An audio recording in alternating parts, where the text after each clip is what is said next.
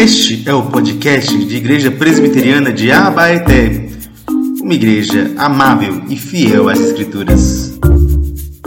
Esther capítulo 5, vamos ouvir com fé e com alegria a palavra do Senhor. Amém? Diz assim a palavra do Senhor nessa, nessa noite. No terceiro dia, Esther se aprontou com seus trajes reais e se pôs no pátio interior do palácio real, em frente à residência do rei o rei estava sentado no seu trono real, voltado para a porta da residência. Quando o rei viu a rainha Esther parado no pátio, ela alcançou favor diante dele, e o rei recebeu-lhe o cetro de ouro que tinha na mão. Esther se aproximou e tocou na ponta do cetro. Então o rei perguntou: O que é que você tem, rainha Esther? Qual é o seu pedido? Até metade do reino lhe será dado. Esther respondeu: se for do seu agrado, venha hoje com Ramã ao banquete que preparei para o rei. Então o rei disse: Peça a Ramã que venha depressa, para que possamos atender ao pedido de Esther. Assim o rei Amã, o rei Amã foram ao banquete que Esther havia preparado. Enquanto bebiam vinho, o rei disse a Esther: Qual é o seu pedido? Peça e será dado. O que você quer? Será dado, mesmo que metade do reino. E Esther respondeu: Meu pedido e desejo são os seguintes: se achei favor diante do rei, e se for do agrado do rei, considere o meu pedido em cumprir o meu desejo, então que o rei venha com Amã ao banquete que vou preparar para eles amanhã. Então farei o pedido para que o rei me concede. Naquele dia, Ramã saiu alegre e animado, mas ficou furioso na Mordecai da porta do rei e de não se levantava, tremia diante dele. Porém, Ramã se conteve e foi para casa. Depois mandou ouvir seus amigos, e sua mulher. Amã falou sobre a glória das suas riquezas e a multidão dos seus filhos, tudo que o rei tinha engrandecido e como tinha exaltado sobre os oficiais e servos do rei. E Ramã acrescentou: A própria rainha Esther, a ninguém mais convidou a vir com rei para o banquete que tinha preparado, a não ser a mim e também para o amanhã, para o de amanhã, sou convidado por ela, juntamente com o rei. Porém, tudo isso me satisfaz, enquanto eu vi o judeu Mordecai sentado à porta do rei. Então Zés, a mulher de Ramã, e todos os seus amigos dele disseram: Mande fazer uma forca de 22 metros de altura, e pela manhã diga rei que ela se encontre em Mordecai. Então vá alegre com o rei ao banquete. A sugestão foi bem aceita por Ramã, que mandou levantar a forca. Amém? Vamos só orar mais uma vez. Senhor Deus e Pai, estamos com a tua palavra aberta diante de nós, Pai. Derrama graça e teu Santo Espírito sobre nós para que possamos entender essas palavras e entender a importância dessa história para as nossas vidas. Amém. Meus irmãos, vocês já ouviram aquela bendita frase? Nós precisamos conversar. Ou então alguém que te fala assim, então, amanhã eu preciso falar com você. Você podia até falar hoje, mas eu quero falar com você amanhã. Quem já ouviu ou passou por isso? Espero que todo mundo, né? E esse é o tipo de frase que deixa a gente cheio de ansiedade. Mas se alguém fala para isso, esposa, esposa, você pensa, ih, vai ter briga. Ou então se seu chefe fala, você já pensa, de duas uma, ou eu vou ser demitido, ou eu vou ser promovido? Qual que será? E a gente às vezes fica meio ansioso, né? A gente às vezes fica ansioso com essa questão, uma pergunta desse tipo. Mas às vezes fazer esse tipo de pergunta pode ser algo de profunda sabedoria. Que se de um lado esse tipo de aviso nos torna ansiosos, de outro lado, há uma, uma oportunidade que nós temos de ajustar as nossas expectativas, da gente também saber que nós vamos esperar por algo. Né? A gente não receber uma notícia, às vezes, sem nenhum reparo. Então, fazer esse tipo de afirmação pode ser, então, profunda, profundamente sábio. Porque a pessoa que faz isso, no final das contas, está querendo preparar o terreno, fazer, fundar um pouco a sua reação, tentar ver se você já batido na sua cabeça sobre o que é. Né? E a gente, então, vê esse texto, Esther faz algo bem parecido, né? A gente vê Esther enrolando aí o rei o que ela vai fazer. E aí, nesse a gente vê que isso é um sinal de sabedoria. Meus irmãos, um dos objetivos da palavra de Deus, das Escrituras, é justamente nos conduzir em sabedoria, fazendo que a gente tenha coração sábio diante de Deus. Sabedoria que estuda uma virtude. Né? Quando a gente pensa em sabedoria, a gente está pensando apenas em inteligência, em conhecimento.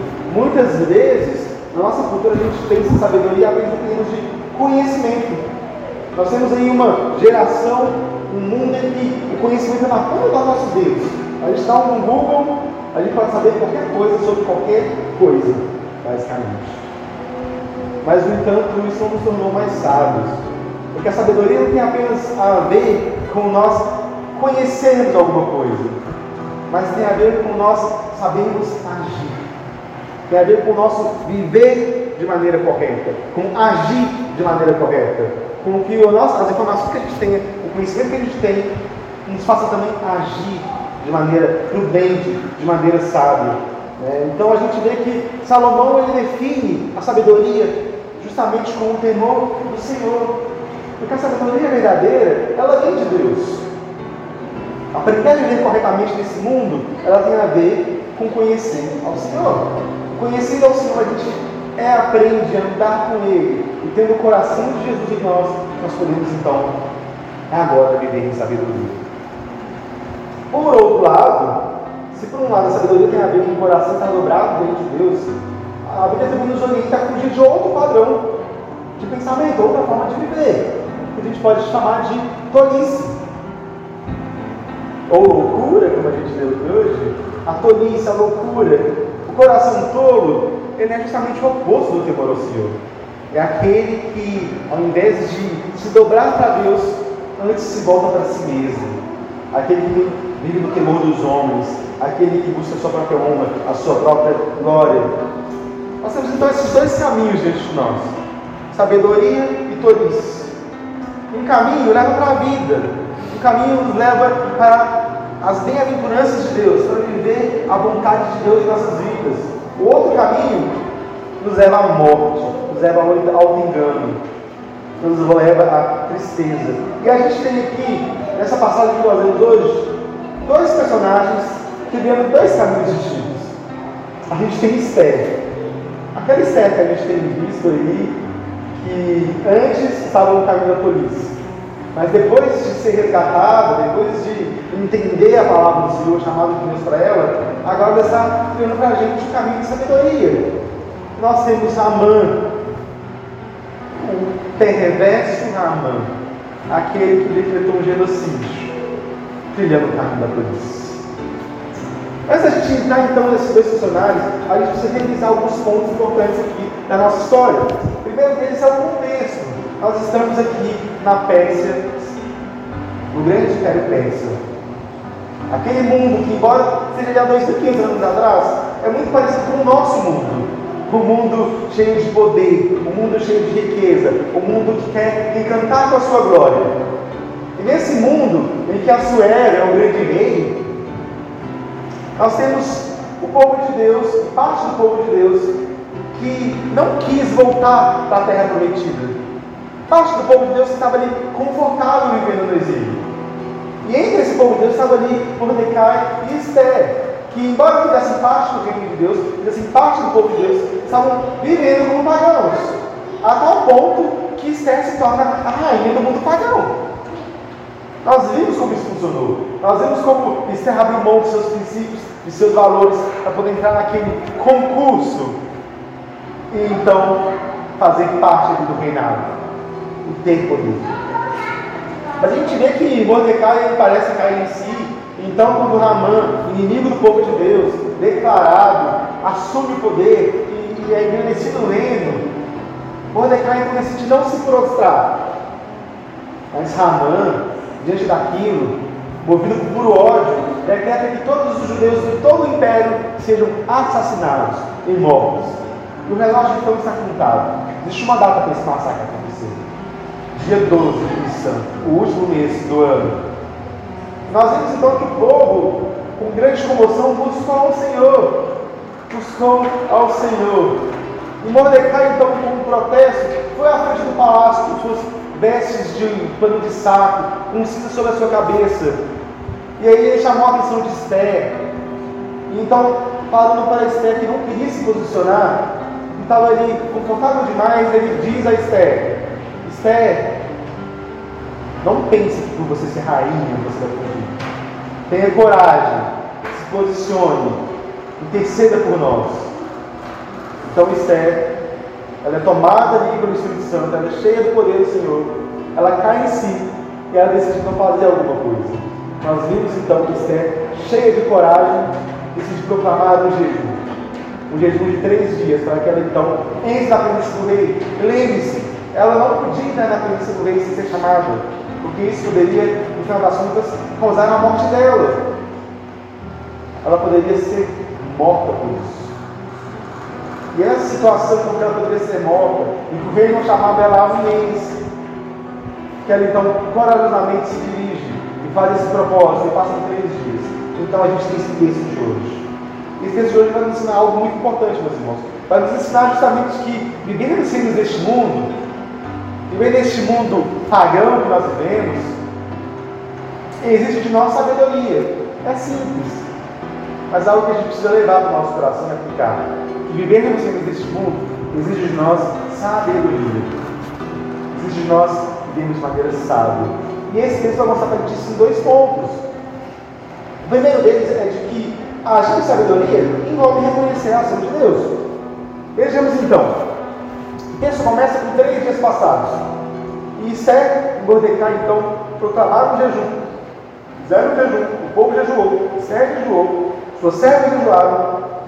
Então, agora Esther põe as suas vestes reais, ela se veste da ocasião, ela se prepara e ela se posiciona ali em frente à residência do rei.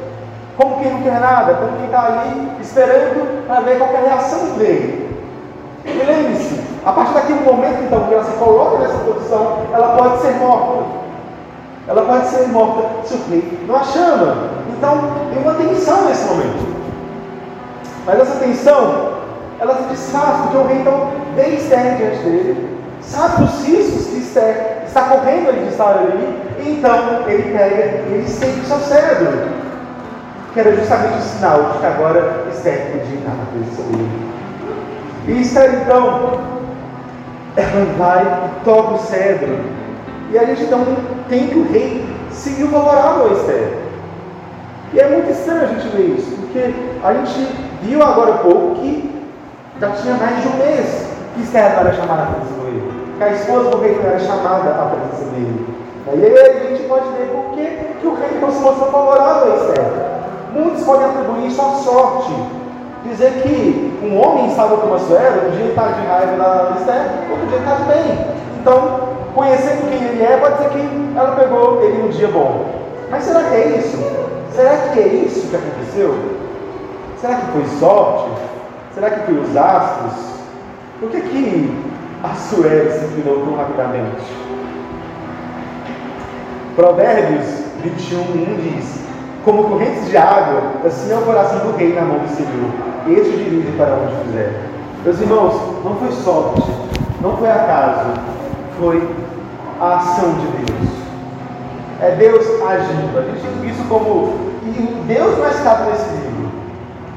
Deus não é citado no livro de Esther propositalmente, mas a cada passo, a cada detalhe, a gente vê a mão de Deus agindo, a mão de Deus favorecendo. Então, o Deus soberano, ele age em favor de Esther, ele age em favor do povo de Deus. Ele não quer que seu povo pereça, então ele inclina o coração de Assuero, dirigindo ele para onde Deus quer. E ele então favorece.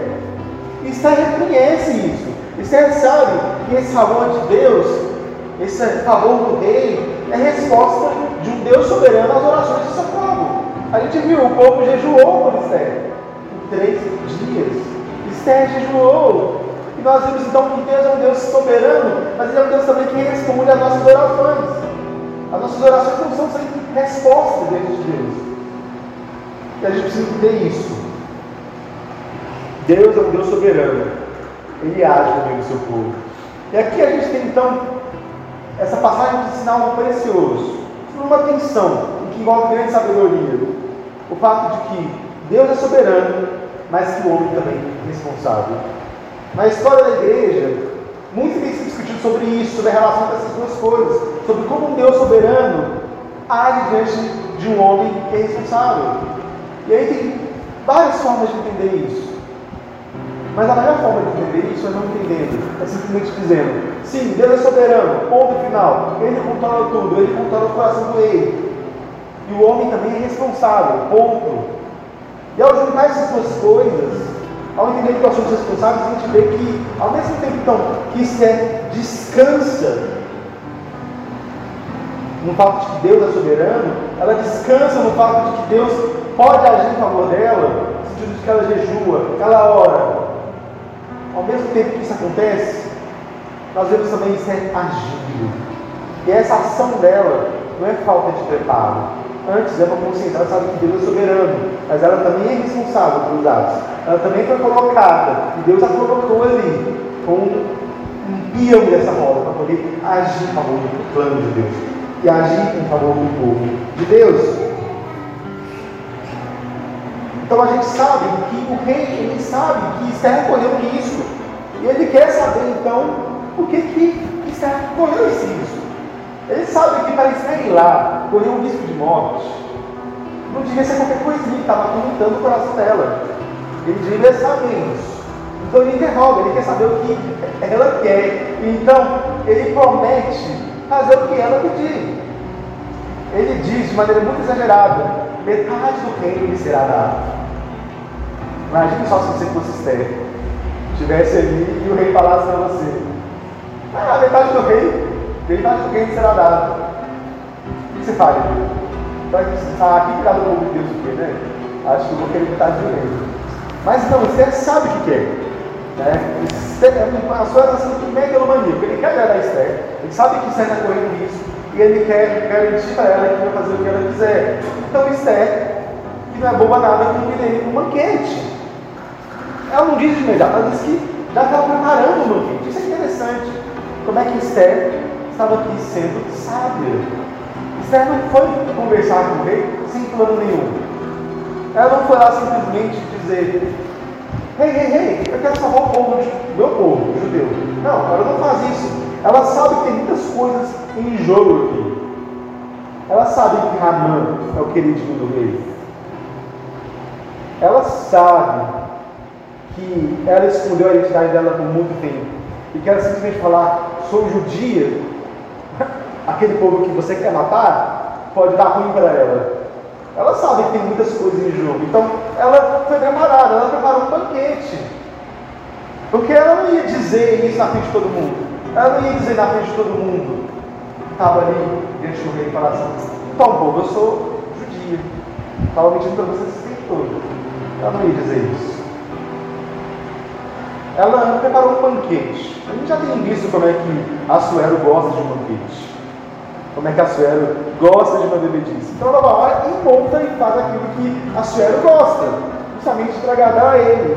Então ela planeja, ela planejou esse banquete e então faz com que ele se comprometa a ir no banquete, para que então ele possa tomar uma posição. Então perceba, gente, Esther ela é sábia, ela age com prudência. Diferente de a mãe e a Suero, que o tempo todo nessa história agem no impulso e depois se arrependem, ou então são instáveis, Esther não. Esther age com sabedoria. Ela sabe que está lidando com questões delicadas. Isso ensina para a gente como é que a gente vive neste mundo do reino de Deus. A gente vive num mundo em que falar sobre Deus, em que colocar as nossas questões de fé é sempre muito delicado. Existe coragem, sim, como Esther é corajosa, mas é também delicado. A gente não precisa sair falando de qualquer jeito.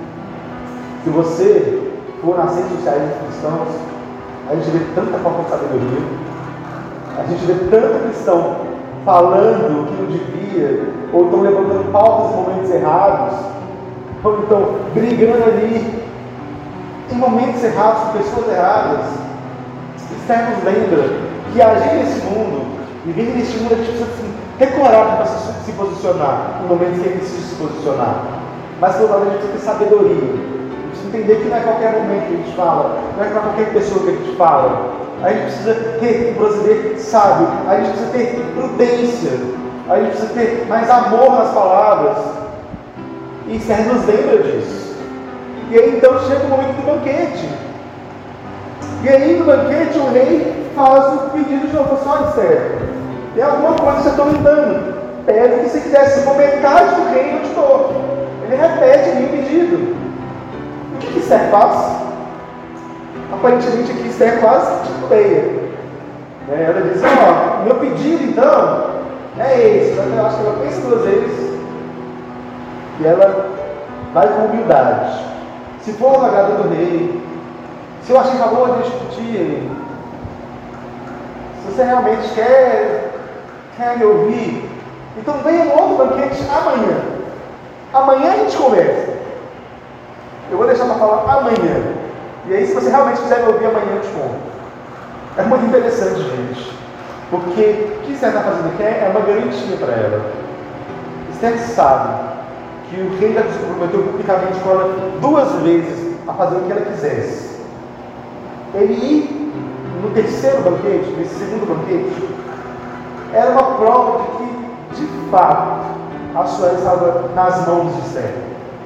Esther ela vai construir um plano, ela vai colocando as coisas para saber ter uma certeza inevitável de que o rei ia ouvir e atender o pedido dela. O coração do rei estava de fato inclinado para ela, de tal modo então que ela vai questionando. E eu fico pensando com que ansiedade da senhora, porque a gente já viu que a senhora é um cara muito instável. Talvez você tenha ido para casa e pensado assim: meu Deus, o que está acontecendo? O que eu vou fazer? O que essa mulher quer? Que não deixa em paz, só quer ir no banquete, banquete. Então, meus irmãos, sempre ensinar algo importante aqui. Esses pedidos de banquete, traçar um plano, em ter essa postura humilde diante da situação. Ela é humilde, ela não se coloca em posição. O rei disse vai dar metade do que ela quiser. Mas isso não tem metade do reino. Ela se coloca numa posição humilde. Ela se coloca, se eu achei favor de Deus. Ela nos ensina algo importante. Ela diz ela ensina que sabedoria é saber agir, mesmo sabendo que Deus está agindo. Ela sabe que Deus está agindo. Ela viu o milagre ali. Ela viu que o rei se dobrou e inclinou para ela. Ela está vendo o rei prometendo metade do reino. E ela então age, mas ela age com prudência, ela age com sabedoria, ela sabe que Deus está agindo. Mas é porque Deus está agindo que a gente pode meter os pés pelas mãos. Muitas vezes nós vemos e vimos pessoas que metem os pés pelas mãos. Pessoas que fazem cachoeira de Deus, que sabem que Deus as ama, que por isso às vezes testam Deus, ou colocam Deus à prova, então, assim, Deus, eu vou fazer isso na cara da coragem, sem pensar nas consequências, se medir, sem entender a realidade das coisas que traz. O fato de que Deus está agindo, de que Deus é soberano, de que Deus nos ama, não, não acaba com o fato de que nós somos responsáveis, de que nós precisamos de sabedoria para agir. É claro, Deus faz milagres. E é gracioso os milagres que Deus faz conosco. Deus faz, irmãos mas ele nos ensina a esperar por milagres com sabedoria. E aí a nossa fraqueza, quando a gente vê que nós não conseguimos mais planejar, é que Deus age. E serve de um controle sobre como o rei agiria ao vê-lo. Serve de nenhum controle sobre isso. Agora tinha um controle de saber que se o rei a visse e a aprovasse, quisesse estar com ela, ela poderia propor um banquete, ela poderia ser, agir com humildade, ela não, ela não precisaria estar ali como se fosse a rainha da bocada preta. Esther lê a situação, ela entende, ela planeja, ela prepara, ela usa a inteligência dela, não apenas para saber coisas, mas também para agir. E a gente então tem que ser prudente na ação desse mundo. A gente precisa ser prudente na nossa ação evangelística. A gente não sai pregando o evangelho aí de qualquer jeito. A gente às vezes não escolhe momentos ruins para pregar o evangelho. Não, a gente prega. Mas a gente lê a situação, a gente analisa, a gente olha, a gente vê para agir neste mundo. Descansa na soberania, na soberania de Deus. Ao mesmo tempo, ela corajosamente dá, mesmo que isso lhe puxe a mim. Isso nos ensina algo. Nós precisamos ter sabedoria, humildade, prudência. E esses são meios que Deus usa para abrir portas para o povo de Deus. Talvez se você chegasse lá como rainha da cocada preta, talvez o reino, tá bom, não quero falar com ela também não. Mas porque ela é humilde, porque ela age desse modo, Deus age meio dela. A gente precisa entender isso. Deus nos chama a agir, mas em agir com sabedoria de Deus. Amém? Mas, por outro lado, esse texto nos ensina não apenas sobre a sabedoria, mas nos ensina também sobre a tolice. Porque o texto diz, então, que quando acaba o banquete, Ramã sai todo alegre, todo felizinho, afinal, ele foi cuidar do banquete para a rainha. E ele, então, acha isso o máximo. Ele se sente a rainha da preta. Né? Ele se sente a rainha da cocada preta. A gente então vê que ele está animado, seu coração está exaltado, mas então, quando ele está saindo ali pela porta, quem que ele vê? Mordecai. E quando ele vê Mordecai, diz que ele se entristece, ele se enfurece com Mordecai, porque Mordecai está abaixado. Provavelmente Mordecai está com as roupas de pano de saco, meio de protesto, com cinzas na cabeça, ele estava abaixado, com um trito, nem ligando para Ramã está passando ali ou não. E é muito engraçado que o texto diz que Ramã fica irado porque Mordecai não se levanta. E é engraçado isso, porque a gente viu que ele, tudo começou porque Mordecai não quis se inclinar para Ramã. E agora Ramã fica invocado porque ele não quis se levantar. Tem uma ironia muito grande aqui. E a gente então vê Ramã irado com isso, mas ele decide, não, depois eu mexo com isso. Vou me irritar com isso, mas depois eu mexo com isso e a gente já vê então como é que a vida de Ramã, a vida do homem tolo, é um turbilhão de sentimentos. Ele está aqui todo alegre, empolgado, animado. Afinal, eu fui convidado pela rainha. Eu estou num banquete particular. Eu sou VIP. Eu sou VIP. Mas aí, de uma hora para outra, ele se irrita por causa de alguém que não está fazendo absolutamente nada para ele. Por causa de alguém que não está nem aí para ele. Então a gente vê nesse turbilhão de sentimentos, ele chega em casa, ele vê a sua esposa Zé, ele está ali com seus amigos. Então, a mãe faz aquilo que os homens todos adoram fazer: falar de si mesmo. Disse que ele começa a falar das grandezas que ele tinha, daquilo que o rei o posicionou, todo o poder que ele alcançou. Então ele fala respeito de si mesmo. Ele começa a falar do seu favor que ele tinha no rei, daquilo que ele tinha de poder, das pessoas que ele comandava, daquilo que ele possuía. Pensa, meus irmãos, Ramã, ele vive os projetos deste mundo. Ramã não é como o povo de Deus que vive os projetos do povo de Deus, porque a sua vida é uma vida que é projetada para servir o reino de Deus, o povo de Deus, não. Amã, ele vive os projetos desse mundo, ele trabalha para o seu próprio crescimento pessoal, para o seu próprio engrandecimento pessoal, ele vive para contar vantagens de si mesmo. Nas suas horas vagas, o que ele faz? Ele encontra com os amigos para falar de como ele é bom, de como ele pode, de como ele tem poder, de como ele pode governar a si mesmo. Tudo o que importa é o que faz ele ficar grande nesse mundo. Ele também fala da alegria que é ter sido convidado para esse jantar. Ele também fala da alegria que é esse banquete. Mal sabia ele as intenções da rainha Esther. Mal sabia ele. Mas ele está ali alegre, animado, mas essa alegria dele é incompleta. Ela é incompleta, porque ele diz aqui: tudo isso não me satisfaz enquanto eu vi o, ju, o, o judeu Mordecai junto à porta do rei. A alegria de Amã é incompleta, porque ele odeia Mordecai.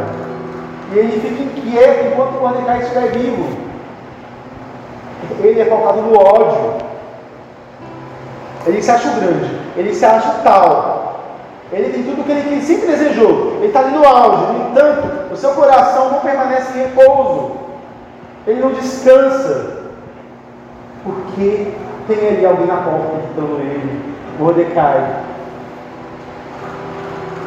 A própria existência Mordecai, a própria ideia de que alguém que não obedece, alguém que não se dobra diante dele, alguém que não dá a bola para ele, o irrita, o incomoda. Então a gente vê que o problema de Naamã é o problema que todos nós temos, é o problema da tolice. É que Ramã é uma pessoa muito apaixonada por ele mesmo. Ramã é um cara muito apaixonado por ele mesmo. E ele não se satisfaz enquanto Mordecai estiver ali. Ele não se satisfaz enquanto ele concebe a ideia de que alguém não gosta dele. Ele é tão apaixonado por ele mesmo que ele se inclina e não consegue conceber a ideia de que alguém não gosta dele, de que alguém não convence. Percebam, gente, a inclinação da tolice é amar a si mesmo e amar somente a si. O seu coração, por causa disso, então é inclinado à inveja, inclinado à ira, inclinado à idolatria. Porque a idolatria sempre vai conduzir à insatisfação. A idolatria sempre conduz à insatisfação. Enquanto nós procurarmos viver a nossa vida, querendo satisfazer apenas a nós mesmos, nós não vamos ser satisfeitos. Nós não vamos ser satisfeitos porque nada preenche o nosso coração. Nada pode preencher o nosso coração porque no final das contas nós só temos a nós mesmos. A gente tem isso dentro de nós. Essa realidade da idolatria do pecado. Que é só não apenas Amã, mas muitas vezes nós mesmos somos o retrato de Amã. Somos o retrato de alguém que ama mais a si mesmo do que a Deus. Nós só podemos ter paz, consolo, quando a gente, satisfação quando a gente encontra aquele que de fato satisfaz a nossa alma, que é o próprio Deus. E a gente então tem Zé, os amigos dele, estão ali, e eles dão um conselho para Amã. E aí você fica pensando, será que é um bom conselho? Será que eles dizem, deixa o Mordecai para lá, fica com tudo, você já é o do rei? É isso que eles dizem? Não, o que eles dizem é, construa uma forca.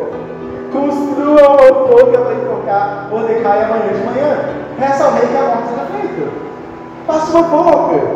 Resolva esse problema de Mordecai e mate ele. Talvez isso te satisfaça. Detalhe, não vai satisfazer. E aqui a gente tem que a mãe ouve o conselho mal dos amigos. E aí é outra característica da tolice, meus irmãos.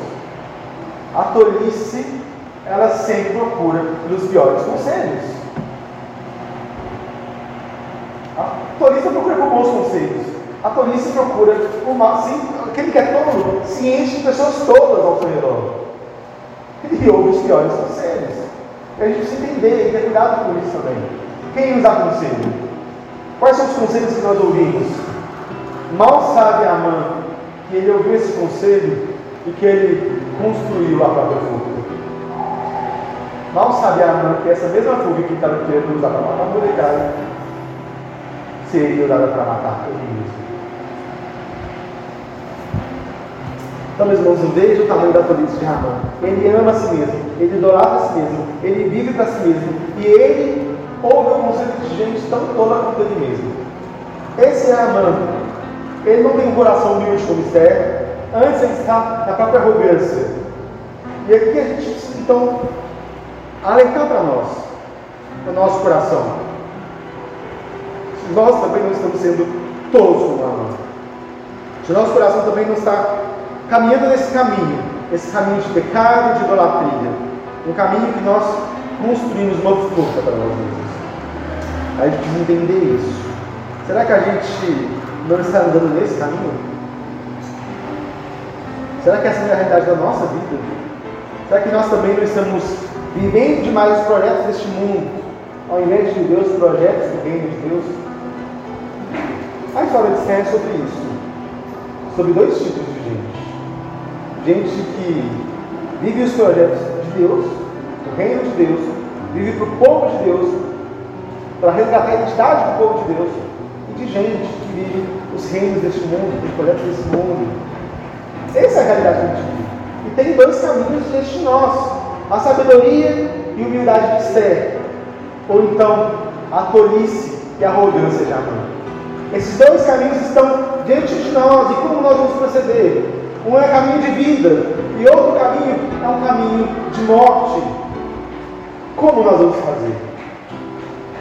Meus irmãos, todos nós, do pecado da idolatria no nosso coração, já estivemos no caminho de Amã. Todos nós já estivemos no caminho da tolice alguma vez na vida, ou então talvez ainda esteja. Todos nós Já vivemos por isso, já passamos por isso. Até que um dia, Cristo vem e com a sua morte na cruz, se apresentando diante de nós na cruz, Ele nos conduz a um caminho diferente. Não existe sabedoria sem Cristo, não existe vida verdadeira e sábia sem Cristo. A vida sem Cristo, gente, é uma eterna tolice, em que a gente busca viver e satisfazer os nossos próprios desejos, o nosso próprio coração, mas nada nos satisfaz. Nada nos satisfaz se não for Cristo. Então, como diz Provérbios, ouve a sabedoria, ouve Cristo, aquele que é encarnado, a sabedoria encarnada, o sábio Jesus, que nos coloca agora de volta numa relação de temor ao Senhor. Porque não existe temor ao Senhor sem Cristo, porque Cristo é o cordeiro e é o leão. Aquele que se entrega, mas é aquele também que nos devora. E quando a gente está diante desse Cristo, a gente tem amor e temor. O temor do Senhor está sobre nós. Porque Cristo é esse rei verdadeiro. Cristo é esse servo da sabedoria de Deus. Colossenses 2 diz que neles são todos os tesouros da sabedoria e do conhecimento. Não existe ninguém mais sábio que ele. E ele, mais do que Esther, foi alguém que andou com sabedoria. Ele é manso e humilde de coração. E nós podemos aprender dele. E é viver mais com ele. E aí caminhar com ele no temor do Senhor. E esse é o caminho da sabedoria. Não existe outro caminho para viver sábio. Não existe outro caminho para viver diante de Deus com eternidade. Não existe outro caminho para fugir da tolice do nosso coração. Se não for por meio de Jesus. Se não for por meio daquele que então vive a vida de Deus e que vive para nos resgatar, para nos tirar desse caminho de tolice. Ele nos chama a aprender dele e andar com ele. Ele nos chama a viver como ele andou, andar como ele andou, andar nos seus passos. Ele pode quebrar a idolatria no nosso coração. Ele pode nos tirar desse caminho de tolice e nos colocar no caminho da sabedoria. Tudo que nós precisamos é desejá-lo. Desejá-lo com todo o nosso coração. Amém?